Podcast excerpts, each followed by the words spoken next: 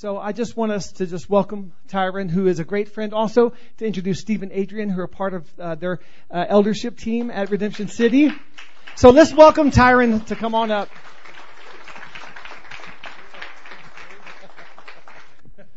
Thank you so much. What a joy, joy to be with you this evening.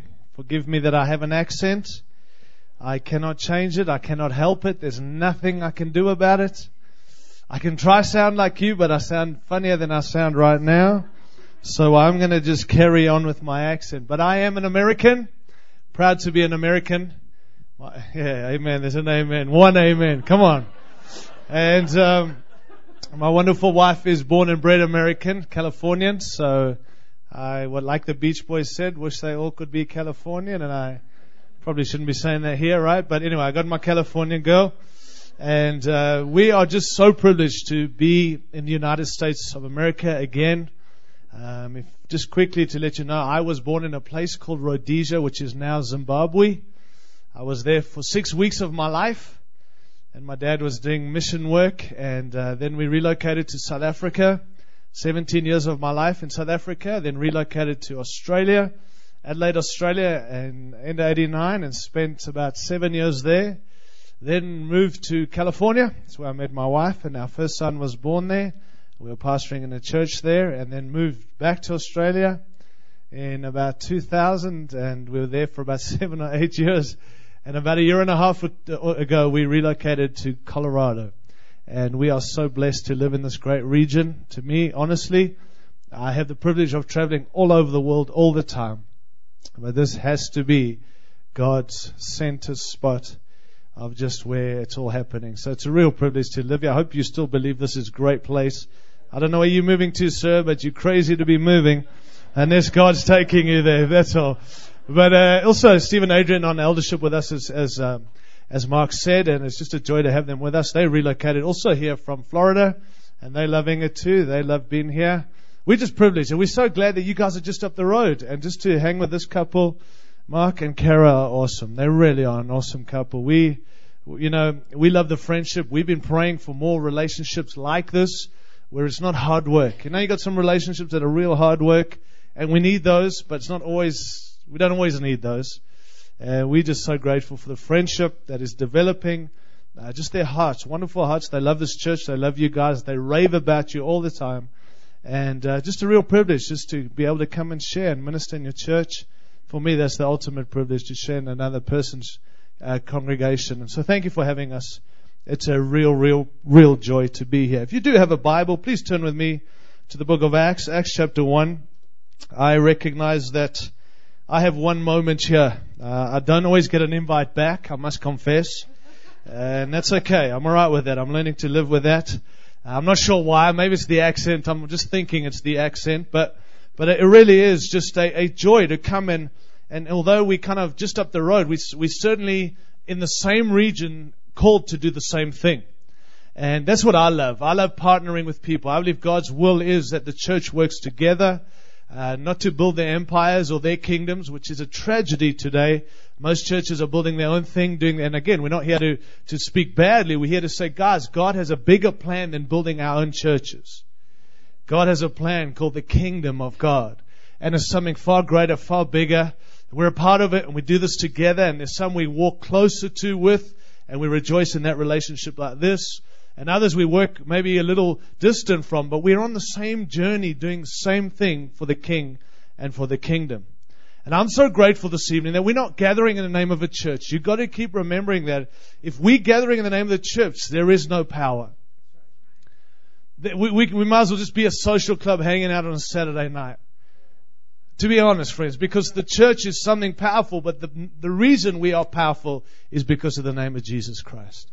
And I don't say that flippantly. I really do believe God's desire is to bring something of the centrality of His Son back to the purpose and reason the church comes together. The message of Christ, I still believe, is the most important message. America is crying out to hear about Jesus, not the church. They're not crying out to hear about a significant church doing significant things. They are desperate for the only one who can save them, and that is Jesus Christ. And so we gathered in that name this evening. I want to tell you when we gather in His name, there is power, there is authority, there is healing, there is freedom, there is deliverance. All that you and I desire this evening, and it's already been said, comes only through Jesus Christ. And when we lift up the name of Jesus, God says that He will draw all men to Himself. Jesus saves, and Jesus wants to continue to save. And so we're gathering in this name. I come to rave about Jesus tonight. Not talk about what we're doing, but to rave about Him. And also to bring something of what it is He is saying to His church. This is not Mark's church. This is not Mark and Kara's church. Not our church. You're in partnership with us. You're not our church. The church belongs to Jesus. And Jesus Christ only, friends, is the head of the church according to Colossians chapter 1, of which God gave him that position. Uh, you know, people have said to me, and I'm going to preach, I promise, this is preaching, I guess, but I'm going to get to the word in a moment, but I cannot stop. Uh, I have to rave about Jesus, friends. I trust you leave here this evening knowing more about Jesus than the church, knowing more about Jesus than your, than your mission, more about Jesus than your programs. Jesus should get more airplay than anyone else in our conversation as the church. And it's sad that that's not the truth anymore. And uh, I'm just convinced that God exalted Jesus to the highest place, and God gave Jesus the name above every other name. Uh, some people have said to me, Tyron, you speak too much about Jesus. I'm guilty. And I'm okay with that because I don't believe God has a problem with it. I just want to say right now in heaven, there is no competitiveness happening about who's getting spoken of the most. Because God himself exalted his son to the highest place and God gave him the name above every other name. Right? If God did this, then we should be doing this. Amen? God so loved the world that God gave his only son that whoever believes in his son will have eternal life. That's the redemptive plan. Believe in Christ and you will be saved. Amen, friends. And so for me, God's okay with me raving about His Son. It's the message, if you look through scripture, right from Genesis to Revelation, which is important right now, the whole of the Old Testament points towards Jesus Christ, and the whole of the New Testament points back to the, the death and resurrection of Christ. And so scripture testifies about Jesus. God exalted Jesus the Holy Spirit's role, according to Jesus in John 14, 15, and 16, is to magnify Jesus. So when the Holy Spirit's moving, which we want, and even I'm hoping tonight He'll do some wonderful things, but it's not to bring glory or attention to a ministry or a person, but to Jesus, because that's the Holy Spirit's job, is to exalt the name of Jesus. Are you with me? The early church, oh my goodness, and I'm going to talk a little out of the book of Acts, but let me tell you, the early church understood this. They were taken and beheaded. They were stoned. They were beaten and imprisoned, not for a mission. A mission's not good enough for the church today. We won't stay strong in opposition and in the stuff we're facing in America right now as the church if we're not captivated, not by a mission, by the master of our mission, Jesus Christ. I don't believe the Great Commission was enough for the people to go to the cross or to get beheaded or to be beaten or imprisoned. It wasn't because of a mission. It was because of their captivate. They were Jesus' lovers and followers. And because of their, their relationship with Him, they were willing to die. Early church was captivated by Jesus, friends. The church today in America needs to be captivated by Jesus. This church, Impact Rock, has to fall in love with Jesus and stay in love with Jesus and speak of Jesus and preach of Christ, the finished work of Jesus. Amen? Do you know that the Bible in the book of Revelation tells us right now that the angels are worshiping Jesus? Right now. In heaven right now, the angels and the elders have fallen on their faces and are worshiping Jesus. Now, if you know the Bible, you'll come and say, hey, hang on, Tyron, there are two thrones in heaven. Yes, I agree. But one of them is Jesus. And God, yes, and Jesus. And there is this truth. It says, who is worthy of the scrolls? Who is, and it says there, worthy is the lamb who was slain. Who's that? Jesus. So you and I are on the same track here this evening. Amen. Jesus is incredibly important. Yet Jesus is probably the least spoken of today. And I believe your future and our future and the church's future requires us to get back to this truth of exalting, preaching, speaking of Jesus Christ. Amen. So Acts chapter 1, and what I'm going to do this evening is, is talk, if I can, into your kind of future. if that's okay. And Mark has the right to stand up here anytime and tell me that's wrong and tell you that's wrong, and I'm cool with that as well. Please hear that. I come invited. This man is the elder here. He chooses, he's the highest human authority in this church, according to God, not according to us, according to God. And so they have the right, because they've got to protect you from people who are bad. Now I hope I'm not that person. But I want to say, whatever I have to say, if it's not from the Bible, you better not listen to it. But if it is, then this man has a responsibility to say yes, no, maybe so. So I speak as one who is invited, but I also want to say that there is something God's wanting to say to this church again, and is to give you something of a little glimpse of your future again, and a reminder of why God has put you here. You see, I've been blessed to be preaching around the world for many, many years, and I know I don't look old, although I might look old to some of you. I, I'm a young man.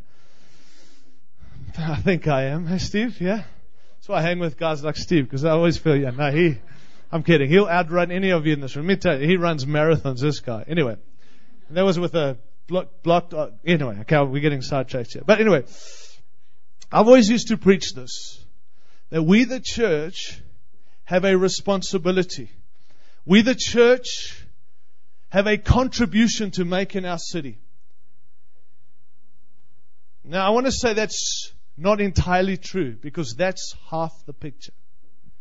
And I used to preach it like many others and say, well, we've got hospitals, we've got charities, we've got doctors, we've got all this stuff. And the church's role is to line up next to all of them and make some kind of contribution. And while there is some truth to that, that's not the full truth.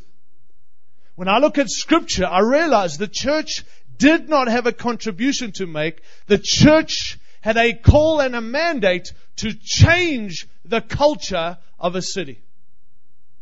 Now you might say, gee, that's a radical statement. Friends, it's a statement from the scripture, and I believe it's what God desires of every local church, including Impact Rock, Rock, Impact Rock Church. Rock Impact, Impact Rock. I pray for you lots, I promise. God knows your name. Don't worry about that. Thanks, man. And, and so, so I do believe, friends, that if we are just making a contribution, that's pretty good. But it's not the call from God. God's called us to bring change to the culture, bring change to our city. God's called us not to just make a contribution and not just to take care of the poor, that's important, but to bring heaven to earth. To advance a kingdom here that is like no kingdom on this earth. Therefore, when the kingdom of God comes, it has to bring transformation and change and not just a contribution like the hospital, like the doctor, and like the charity. And while we need those, the church is far more radical, far more significant, and far more part of God's plan to bring change here to the city. Are you there? Erie should be different because you are here. Not Bleda, different. Like very different to when you arrived to this place. Do you know that you are God's gift to the city? Do you know that? You should not apologize like we always feel like, gee, so many people hate the church and even the government's against us today and we've got to just kind of apologize for who we are. Let me tell you, friend, you are God's gift to this city. The church is God's gift to the city. Because through the church, the agency through which the kingdom comes, we should be bringing change to the region around us. God has put you here to bring change. Not this church, the people, because that's the church. Every one of you in this room. Anything less is not what God's called us to. Isn't that awesome? Acts chapter 1, in verse 1, it says, In my former book, Theophilus, I wrote all about that Jesus began to do and teach until the day he was taken up to heaven after giving instruction through the Holy Spirit to the apostles he had chosen. Now let me just say, friends, Luke's writing here and he says this, I wrote about all that Jesus began to do and teach until he was taken up to heaven after giving instructions to his disciples. Now, I believe that Jesus Christ finished everything that Jesus Christ needed to do. There's nothing more that Jesus needed to do before he was taken up to heaven. In actual fact, the Bible tells us in the Gospels that when Jesus was crucified on that cross, he shouted out the words, Tetelestai, it is finished. Never to be done again, never needed to be done again, past, present, and future, the sin of man forgiven forever. Finished. Never to be done again. So I don't believe anything else needs to be done for the salvation to be working. You there? What I do believe though is Jesus began, as we've just read, began to do and teach till he was taken up to heaven, which I believe then he's left for the church to continue to do and teach what Jesus did and taught. There? He did it. He began to teach and began to do, and then he was taken to heaven, and that's when he said to his disciples, Now go and do what I've done. So many of the, the church today seems a little bit lost. Like, what should we be doing? And is it about this and is it about that? Well, this is what it's about. Do and teach what Jesus did. That's all we're called to do. You want to bring change to your city? Do and teach. Not just teach, do what Jesus did. Teach what Jesus taught, and we will see the change God wants to bring to our great nation of the United States. Amen. It says, after his suffering, verse 3, he showed himself to these men and gave many convincing proofs that he was alive.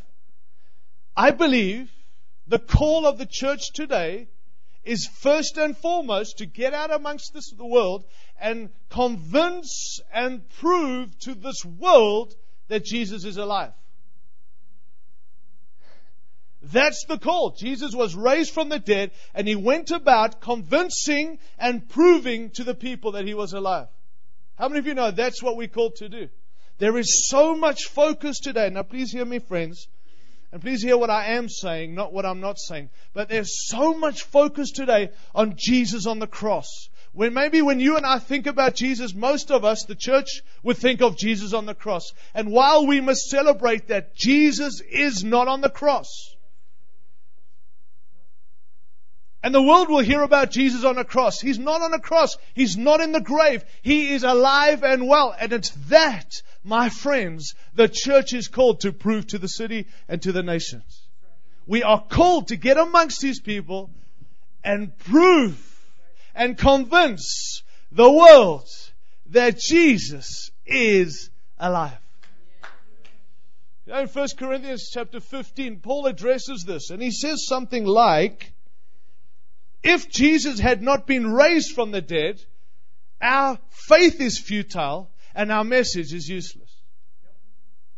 Your sins are not forgiven if he went to the cross and never was raised from the dead. Yet we talk so much about his death, I believe we are to prove his alive and his resurrection. Are you there? And I believe part of our call, friends, and just, just hear me out, is to take sinners to the cross but take believers through the cross into the finished work of what Jesus has accomplished. You can't serve Jesus fully and walk in an inheritance and bring change to a city if you're staying at the foot of the cross. Now, now hear me, guys, because this is probably different to what most people are hearing today. But I want to say from Scripture, we can't stay at the foot. We've got to take the entrance point into this thing and begin to walk in the fullness of what Jesus finished on the cross, which is resurrected life. We can't concentrate always on death. The Bible says, here's a trustworthy saying, we died with him in order that we may live with him. Many are saying, well, we died ourselves, we died our, yes, now move to life. Convincing and proving that he is alive. It says he appeared to them over a period of 40 days. What did he speak about? The kingdom of God. Now Jesus spoke about the kingdom before his death. When he died and was raised from the dead, he had 40 days here on earth and the same message was preached, the kingdom of God. He was consistent to the kingdom of God. Now, friends, that's our job, is to convince and prove to people Jesus is alive. Secondly, it's to preach the kingdom of God, not the church. Thirdly, it says in verse 8, because I'm taking too long here, he said, You will receive power when the Holy Spirit comes, and you'll be my witnesses in Jerusalem, Judea, Samaria, and the uttermost parts of the earth. In other words, our job is to convince and prove to people that Jesus is alive. We're to preach the kingdom of God. We are to walk in power of the Holy Spirit. Let me tell you, friends, the Holy Spirit is not an optional extra for those who are really wanting something. I'm just being honest. I recognize if you've been a believer for a while, you would know there is so much hocus pocus out there claiming to be Holy Spirit. We've seen it, we've sniffed it, we've smelt it, we've walked in it, and we don't like it because it's not the authentic. But what that has caused many believers today to do is to cut off and say, I'll serve God, I'll follow Him, but this Holy Spirit stuff, not interested. Why? Because we've seen the rubbish. Give me the real or give me nothing. And most people are saying, well, we don't want nothing. We want the real, but we see no real, so we're just having nothing. Jesus said to his disciples, You can do nothing without the Holy Spirit. Wait for him. Because if you, here's the feel we can make a contribution in the city without the Holy Spirit. You just, those of you who earn good money, give us your checks. We'll give it to the poor. We'll feed the poor. And please hear me, those are all important. That's the call of the church, but it's not going to bring change to the city. We don't need the Holy Spirit if we're just making a contribution. Hospitals don't need the Holy Spirit. Charities don't need the Holy Spirit. The government doesn't need the Holy Spirit. But the church, to bring change, has to walk in power. It's not optional extra, guys. This church will never impact the city if you're not walking in power. True, authentic power. And Jesus said, You will receive power. When? When the Holy Spirit comes. How do you convince the world that Jesus is alive if you're not walking in power? It's a message. No, it's not. It's a demonstration of His power. He demonstrated to people He was alive, not get someone to tell someone. Are you there? But here's the thing this power, and there's so many churches now say, oh, we want power, we want power. And we have Holy Spirit meetings, and, and while that's important and fun, that's not why we have power. We want another Holy Spirit meeting. Really? What for? You're all believers anyway. Oh, well, we like to feel good. Great. So it's about us. No, it's about something far greater. Power for what? To witness. Are you there, friends? I'm probably not getting back here. Are You're not going to have me back. You see why people don't want me back, right? But friends, this is biblical. Let's get the church back on track. I know you believe this. This isn't a good idea. This isn't some guy who's got a hunger for, for, for the supernatural, so he's forcing us. It's God's intention for the church to walk in power all the time.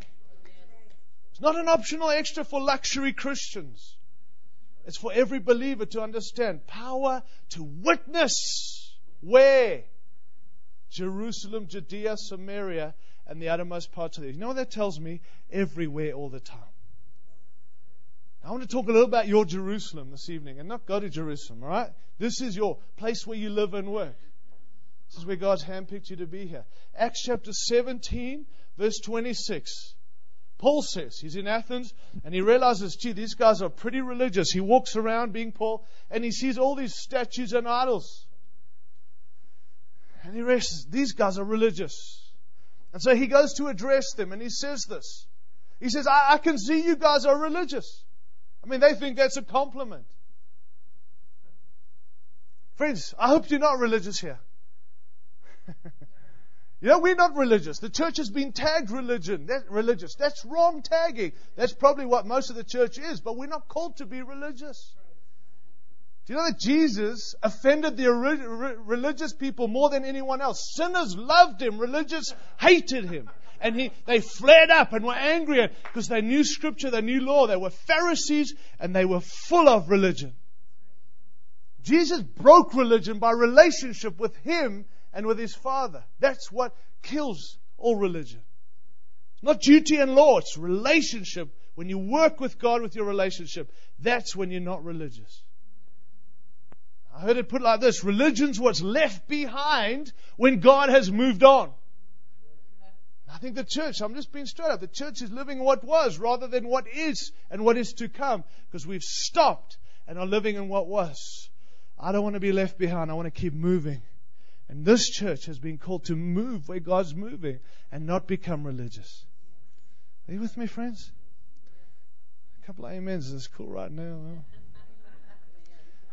I'm telling you, friends, this world, this city, Erie, does not need another religious person. They need people who are captivated and empowered by God and are Jesus followers and speakers of Jesus more than they speak of the church. Are you there? Now I want to tell you this. I'm preaching this to you, and I've got the elders in the church that work with me. I preach this in the church almost every Sunday I'm home because I'm convinced this is not a message for other churches. This is the message for that church, including the church we've just planted.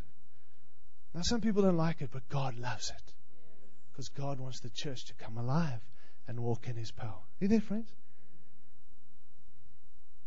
So, so Paul addresses these guys and says, I can see you religious. You even got a statue that, says to an unknown God. And then he begins to talk about God. And he says that this God is an incredible God. The God and then, and then in verse 26 he says this that God, this God, has determined the exact places and times where we should live. Do you know God's determined the place and time where you live? How many believe God's sovereign? How many believe He's sovereign all the time?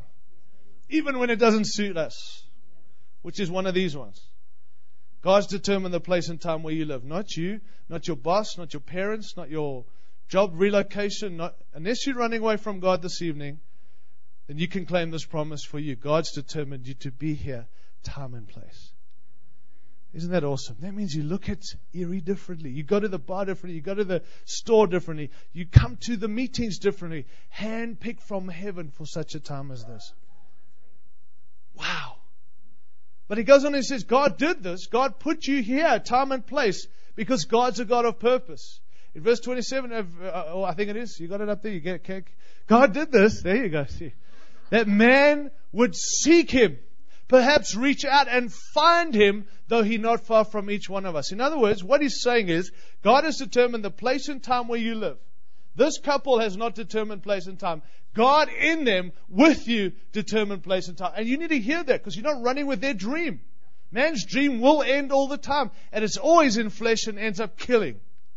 God's dream is alive and well, spirit birth, and it's God determined the place, Erie, Erie, Erie, the time, 2011, 10, uh, 9, when did you plant 10?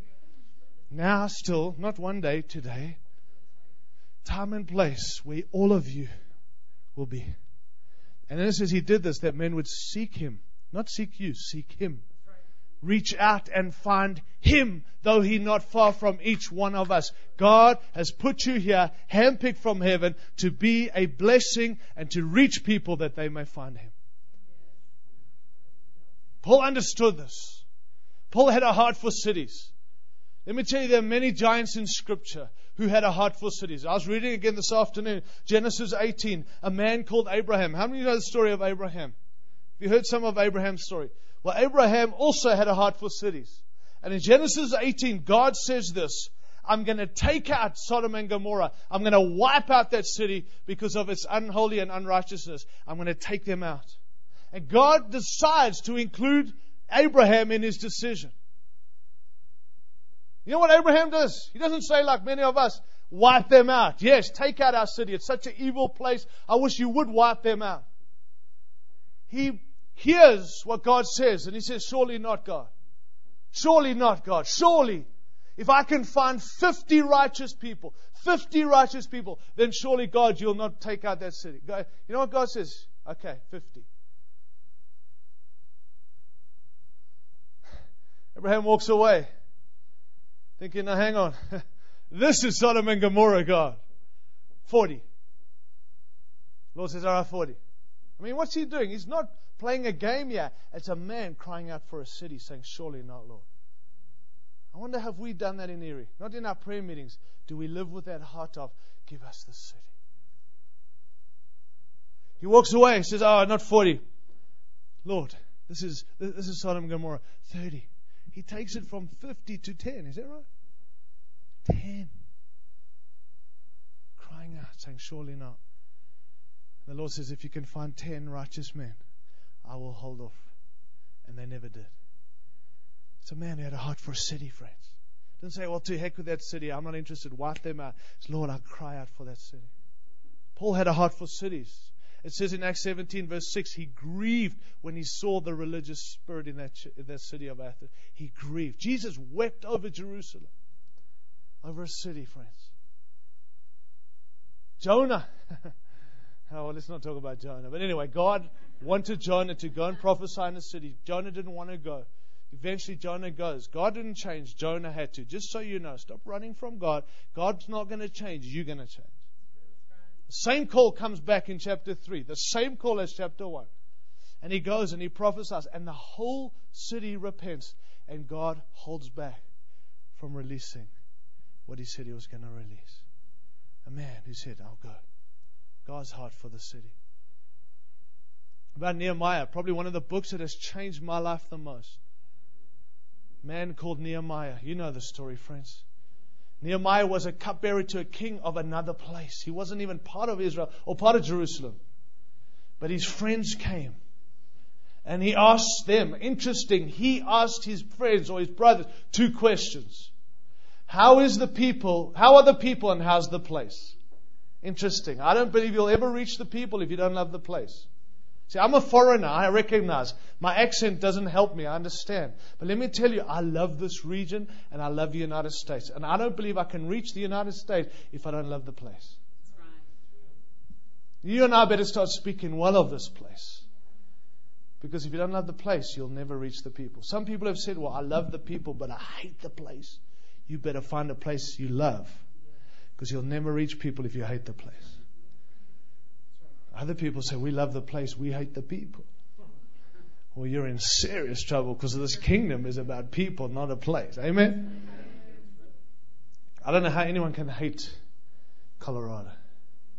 You know, friends, just get in an airplane and fly anywhere, anywhere, north, south, east, away. And when you land there, you'll say, gee, Colorado's awesome. Uh, anyway, okay. So love the people, love the place.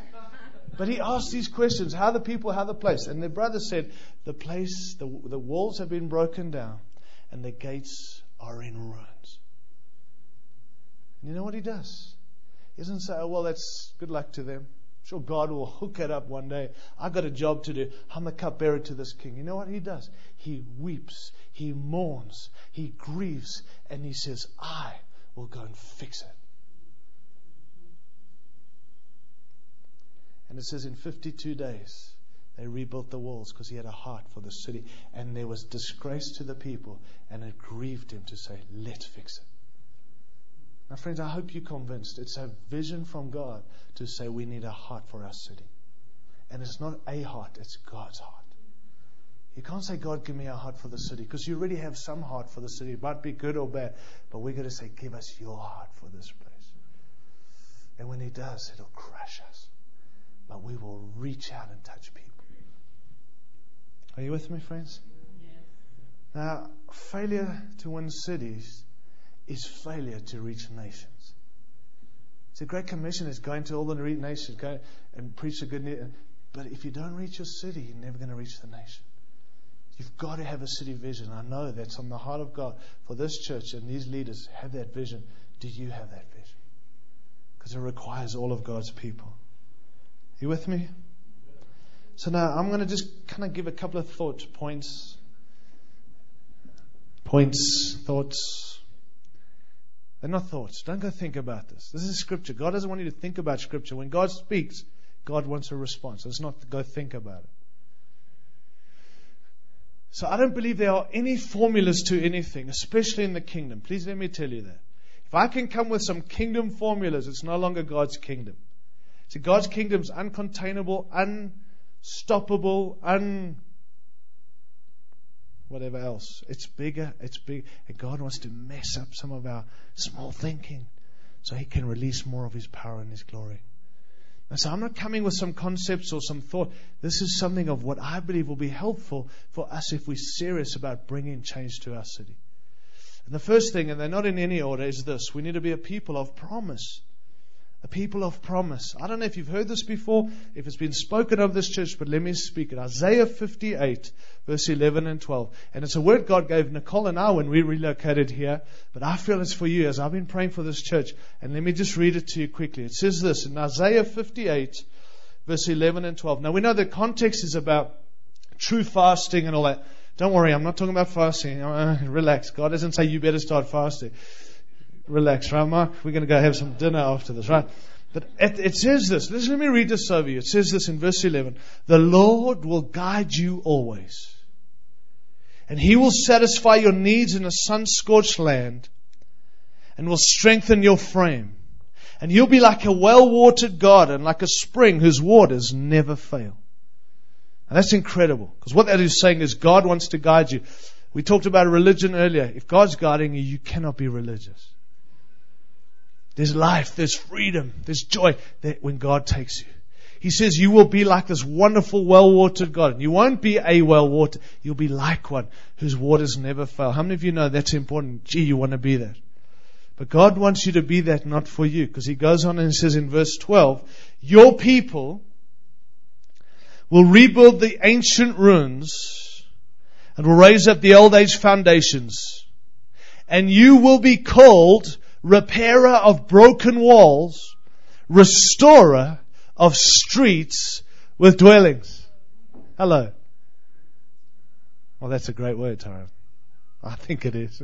It's what we came here for. God says, you will be called. Now, let me tell you, if you're going to be called that, you have to be that. What? Repairer of broken walls, restorer of streets with dwellings. Erie and beyond. May I just suggest it's not just Erie, it's Westminster too. You guys have an inheritance there. From here, you're going to reach those people and beyond. And so God has called you, God has put you there, and there's this wonderful promise. And you know, friends, if we're going to be a people who bring impact and change to your city, we have to be a people of promise. There is no greater promise than Jesus Christ and what Jesus has done. It's the message that needs to be shouted from the rooftops of this congregation. Not come to my church. Let me tell you about Jesus. Today, the world's not looking for a good church, with all due respect. There are a lot of good churches, but they're not necessarily preaching the right thing. You know, there's this George, someone Barnhouse in 50 years ago he was interviewed on the radio and he said something like this. He said, If God was to give a city to the devil, what would that city look like? Many of you say, well, it would look just like this city here. Others would say, well, it'd be like Sodom and Gomorrah. There'll be pornography everywhere. There'll be people hating each other. There'll be backstabbing, cheating each other, and all this. And maybe there's some truth to that, but he had a different side. He said, let me tell you what would happen.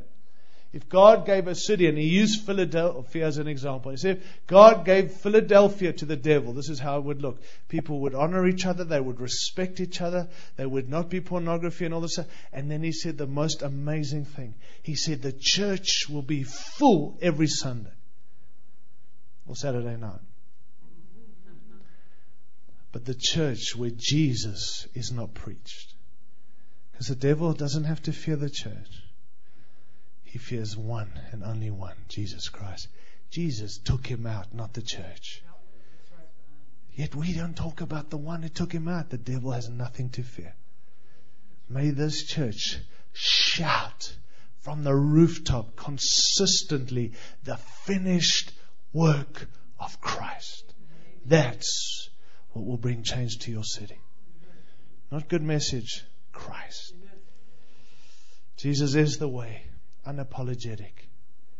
And we are not a politically correct people. The church needs to wake up. We are bringing a different kingdom, which is never going to fit politically into any city or nation. Are you there? Now, I'm not saying let's start a revolt. Let's get back to God's truth. Unapologetic. So what if you get locked up? Those days are coming, friends. Like it or not, they're coming. Captivated by Christ, He is the way, the truth, and the life. Yeah, I can have a conversation with just about anyone in America. And when I get on airplanes, I talk to people, and the moment they find out I'm a pastor, they don't want to hear about it. They shut off. But that's okay. But we can talk about God, and everybody's happy. But then we talk about Jesus, and you watch tempers flare. Why? Because God, higher power, Allah, we all good. Jesus, He's the rock of offense. And you Christians are so small minded. Why? Because you say there's only one way. What kind of people are you? I mean, that's just bizarre. Really? I keep asking this question. If I wanted this guy to come to my house, how many of you think it would be wrong for me, unfair, small minded, to say, You want to come to my house? Here's my address, and here's how to get there. Know, he asked me to come minister here. I said, okay, how do I get to where this place is? He gave me the address. It would be unfair for him to say, find it yourself. Are you with me? Work it out. Pray. Are you with me? I'm not prophetic. I won't find this place. He had to tell me.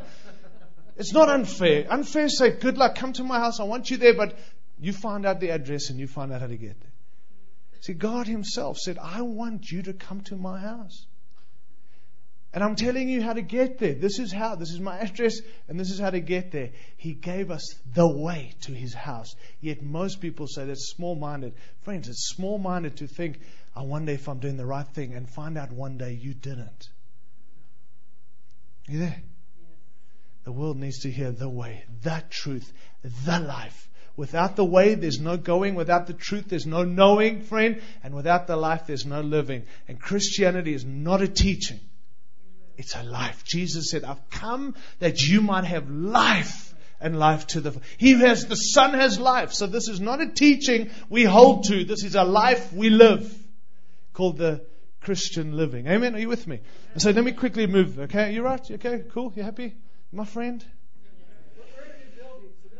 Oh yeah, careful. I'm gonna don't tell me that. I'm gonna let me just say one more thing about Jesus and we'll move, okay? I didn't say this, I, I read this. And I'm speaking as an American. Of Jesus, they said the Jews tried to contain him in their law. The Greeks sought to turn him into a philosophy. The Romans made an empire out of him. Europeans have reduced him to a culture. And America has made a business out of Jesus. I didn't say that. But there's some truth. But he's neither, none of those things. He's the king. He's the way. He's the truth. And Erie needs to hear that loud and clear again. All right? The second thing, not only are we people of promise, but this thing of purpose. I'm not going to stay I'm just going to say this.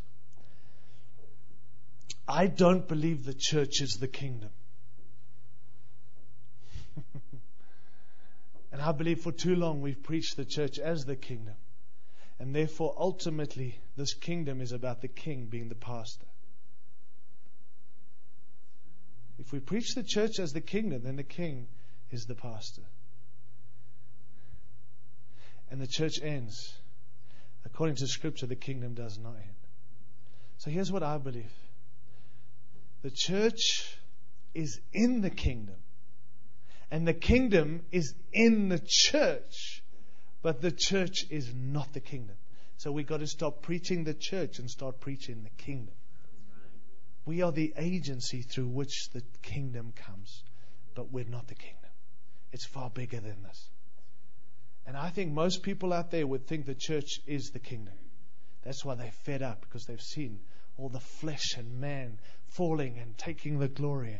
We need to get back to pointing people to the King and the kingdom and being part of something that is unshakable, unstoppable, and far bigger than what we see here on Saturday nights.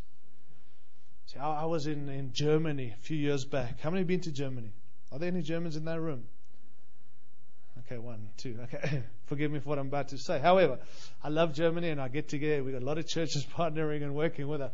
But when I went to Germany to minister, it was the Euro Cup, right, which is a big soccer deal and football. There's football, our soccer, and uh, Germany was playing. And I, you know, when you're in Germany, you do what the Germans tell you to do, right? So I had to go and watch this game. And to be honest, it was not my team. It was I was jet lagged, if you know what that means. You travel, you know, I was tired. It was raining. It was cold. I had many meetings I had to preach at, but I had to go to this game. But it wasn't a live game because it was played somewhere else. But what they do in Germany is when you when the World Cup is on or Euro Cup, they, they, they get all the cities, the cities all gathered together, and they have these huge screens. I mean, these screens of, I can't tell you, maybe five, six times as big as these walls, high up, this huge screen in each city, and everybody gathers around to watch this Euro Cup. And so I went to this reluctantly, but I had to go. So when I was there, I it was the most boring game I've ever watched because, fortunately, Germany won 1 0, right? Which helped me the next day. I wouldn't have to raise the dead if they didn't win. But anyway. Fortunately, they did. But I watched, whoa, I watched the people. And it was amazing to me to see guys with Mohicans and tattoos and young and old, guys in their business suits, all hanging together and shouting at a screen, which no one could hear anyway, but they were shouting for their team. But came the halftime, they turned the TV off. And everybody left. And as soon as the halftime was over, they put the screen back on and everybody came running back. And I realized that day, listen, friends, that nobody came to see the halftime. And you say, gee, that's pretty obvious. Really? I felt the Lord challenge me and say, We've made the church the halftime. We've made this the game. Sorry. And so what we realize is that a halftime is incredibly important for the players, but it's not for the spectators. Now we know that at halftime, the players go into the clubhouses or whatever it is, and the, the, the, coach tells them how to be more effective on the field, but then they go out and they play the game. And what we, in the church, have done is made this, which I think this personally is the half time. This is incredibly important where God strategizes and positions us and shows us and reveals and demonstrates that we go from here and we be the church rather than bring people here and think in an hour and a half on a Saturday night we're going to turn our city upside down. Never. This is the event. What's out there is the lifestyle. The purpose. And so we try and get people, we think people are going to knock down our doors, come running into our change room and clubhouse to hear how to strategize rather than see this thing played out where they are at. So the purpose of God is we get out there and we show this world who Jesus is. And yes, we invite them, and yes, we bring, and we can't miss these meetings, guys, because they help us strategize and find out in God how to play, be encouraged, strengthened. But this is not the game. This is the half time to go. What happens here leaves here, it doesn't stay here. Are you there? The third thing, uh, I'm landing. If we're going to reach the city, it's not going to just be promises, it's not going to just be purpose. It's going to be this power and presence. Friends, I do believe the church has to rediscover its radical edge. And it's not playing with the world's toys and using them differently. It's walking in power. True power that comes only from heaven. Rediscovering for powerful witnessing, powerful signs and wonders. Friends, if it's in there, it should be in our lives. It's not limited to the early church. God says you can't have this message without this power. And like I said earlier, we've all seen the weird stuff. But what about the true, authentic? God wants to show His power to the world. Yeah, we, we've got three amazing sons Joel, Joshua, and Jude. And Jude is our youngest, and we believe our last. Contrary to some of my prophetic friends who are prophesying daughters. We don't want daughters. I'm happy with sons, all right? And three is more than enough, all right? And so Jude, our youngest, we thought, okay, first birthday, he's now five. But his first birthday, we thought, this is our last baby and child, and let's really bless him for his birthday. So we got him this great gift and we wrapped it up and His first birthday, we gave Jude his gift. And you know what? His brothers helped him and they unpacked it and unwrapped it. But Jude didn't care about the gift. He was so enamored by the wrapping paper. We wasted our money. Listen, if you've got a one year old, just buy them reams of wrapping paper and they will be so happy. So we bought it and we, uh, we were like, what did we buy him a gift for? So the next year, just downscale a little. But I, as a dad, wanted to see how my boy would respond. And so we wrapped up his gift, and now he's two. And this time he went to it, open, and he loved the gift. And I, as a father, thought, my son, I'm proud. He's become a man, although he's only two. But he's matured from the year ago. Are you with me? Because it's immaturity to want the wrapping paper and not the gift. Now, why am I saying that? Because the church is so immature today. We are so enamored by wrapping paper. And this is how God has to come. And people are running after gold dust. And, and friends, if God wants to bring gold dust, bring it. I've seen it. I'm all over it, but I'm not looking for it. Oh, feathers from heaven. Oh, friends, seriously. Whatever. Serious. Others say you have to speak in tongues. Tongues of fire. I'm not mocking. I'm just saying you're so, and I are so immature running after wrapping paper that we miss the gift all the time. I don't know about you, but I don't want to, I'm not fussed about wrapping paper. I just want to know the gift is here. Please don't miss the gift by being caught up in the wrapping paper. I believe this church is going to see some incredible demonstration. I really do. I believe God wants to show himself in this place and from this place. But you're going to have to be open to the gift, not worry about how it manifests. You know, God can do whatever He wants to do. He can do something right here, right now, without you falling over, forward, back, shaking, rattling, and rolling. And if you've got to do that and He wants to do that, go for it. But that's not necessarily proof God's here. The change in your life is proof God came. And that's what we long for is change. Do you know it's abnormal not to have a heart for the supernatural? We make out like you are abnormal if you want more of God's power. You are, you're crazy if you don't. We're not the weird ones, you are. Why? Because God's put it in us to want something of that supernatural power, because that's what we we're created for. Not the weird stuff, the true, authentic. And that world wants to see presence and power. Not talk about it, demonstrate it.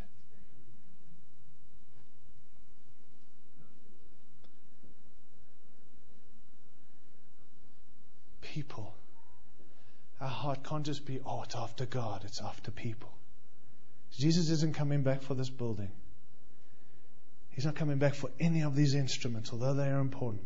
He's coming back for only people. Yet people is what most people don't want. Yet the church has to be full of people. And let me tell you, the worst of the worst people. To this church, like ours, if we're going to reach these people and bring impact to the city, we're going to have to love the unlovables. In other words, love the people no one else can love.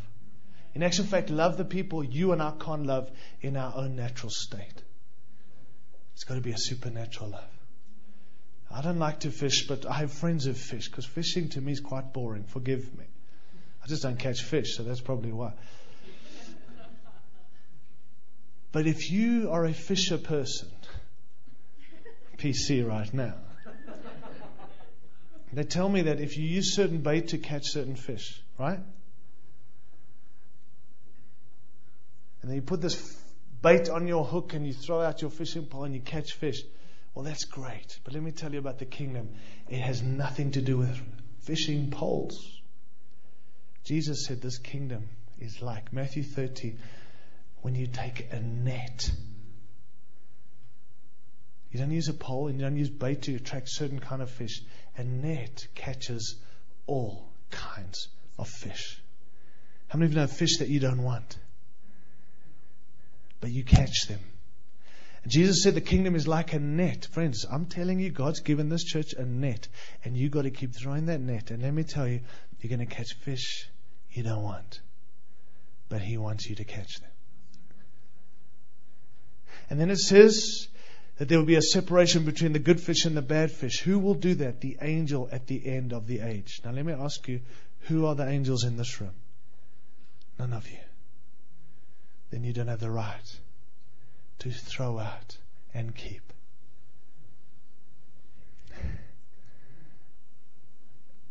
I'm just saying. Oh, we want to bring change to our city. Oh, God, bring the lost. Well, let me tell you, the lost are going to come broken. See, the problem with broken people, they arrive broken. Homosexuals, pedophiles. Oh, how can you say that? Because they need God. Prostitutes. What if they can't come to the church? Where can they go? Now, friends, you've got to put things in place and be wise. But I want to say this the world is getting worse. The church has to reach those people. That's why God's put you here. Oh, we can send checks, love them. No, embrace them and watch them change. Last thing I want to say. I read Mark 6. I preached on this in our church last Sunday. In Mark, Mark, Mark chapter 6. You know the story well, I'm sure. It's probably one of the most well told stories in Scripture. It's when Jesus feeds the 5,000. But if you understand the context of that story, and it wasn't a parable, it happened, you'll realize it was the most inconvenient time for this to happen. It says in Mark chapter 6 that Jesus, uh, John the Baptizer, had been beheaded. John was one of Jesus' close friends, right?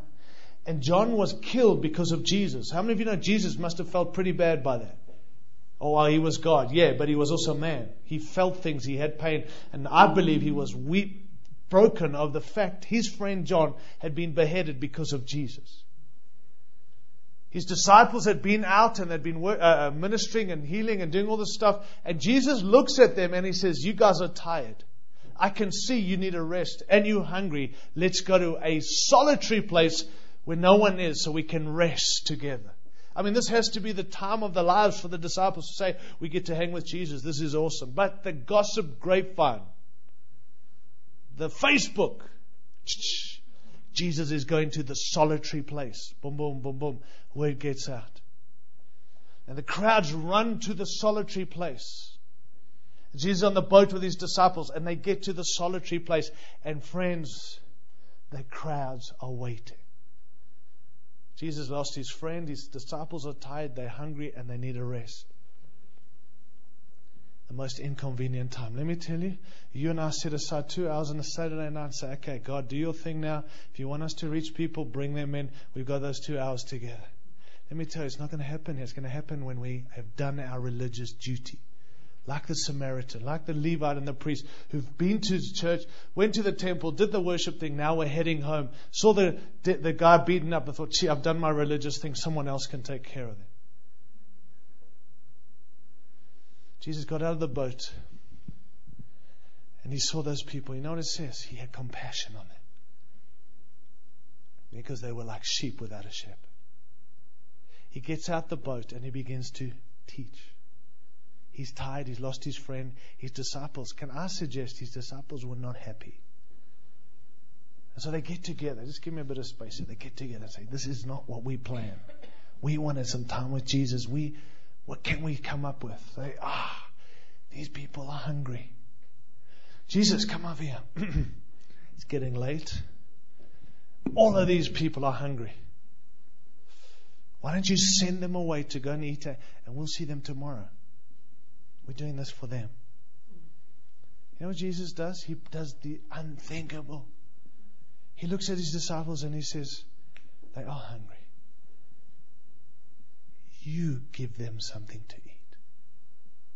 I mean, that has to be the most challenging thing Jesus told his disciples.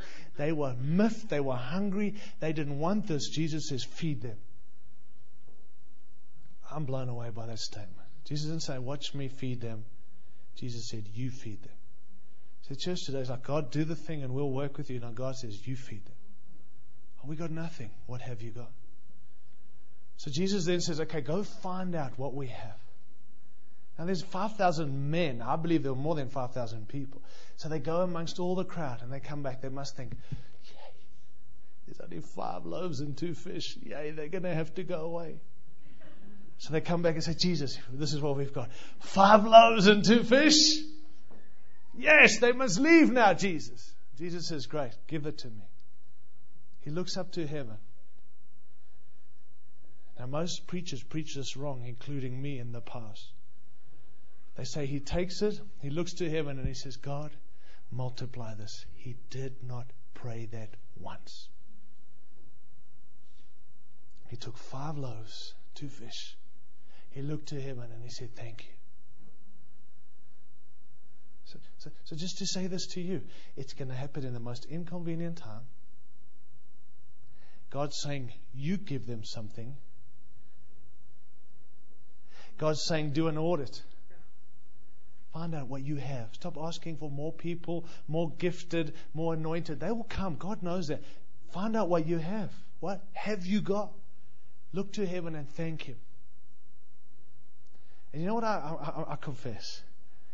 I always felt that when He looked to heaven and He looked and He said, multiply this. Forgive my naivety. Sorry. Now you woke up. See that? What, what, what, what had, I thought, as he said, multiply this, it multiplied in his hands. So the, the, the, the, the loaves and the fish, and he's standing there like his disciples, oh, dude, look at that. That is awesome. Wow. Gee, I can give that out. Do you know that didn't happen? It didn't happen. Jesus took the loaf, five loaves, two fish. He looked to heaven and he said, thank you. And I don't believe it multiplied when he thanked. He then gave what they had. And as, now listen, friends, as the disciples took what they had, they had what they needed when they got to the people who needed it. Now, this isn't a pull at your emotional strings. This is God speaking to this church saying, listen, I've put you here. I've called you here. Thank me for what you've got. Do an audit. Look up to heaven Thank me. And when you get amongst these people and when you begin to give it to those people, you will have what you need. You won't have it before, you will have it during. They fed 5,000 plus. There were 12 baskets left over. You know what that says? God's saying, I don't give you enough, I give you more than enough. You see, if you seek God for you, you'll never have enough. If you seek God for them, you'll have more than enough. And the church is always, give me, give me. God says, no, give them and I'll give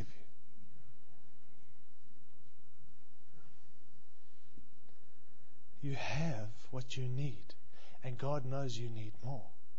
But use what you've got, and God will keep giving you more. You've been put here to reach these people. And friends, not to make a contribution, to bring the King.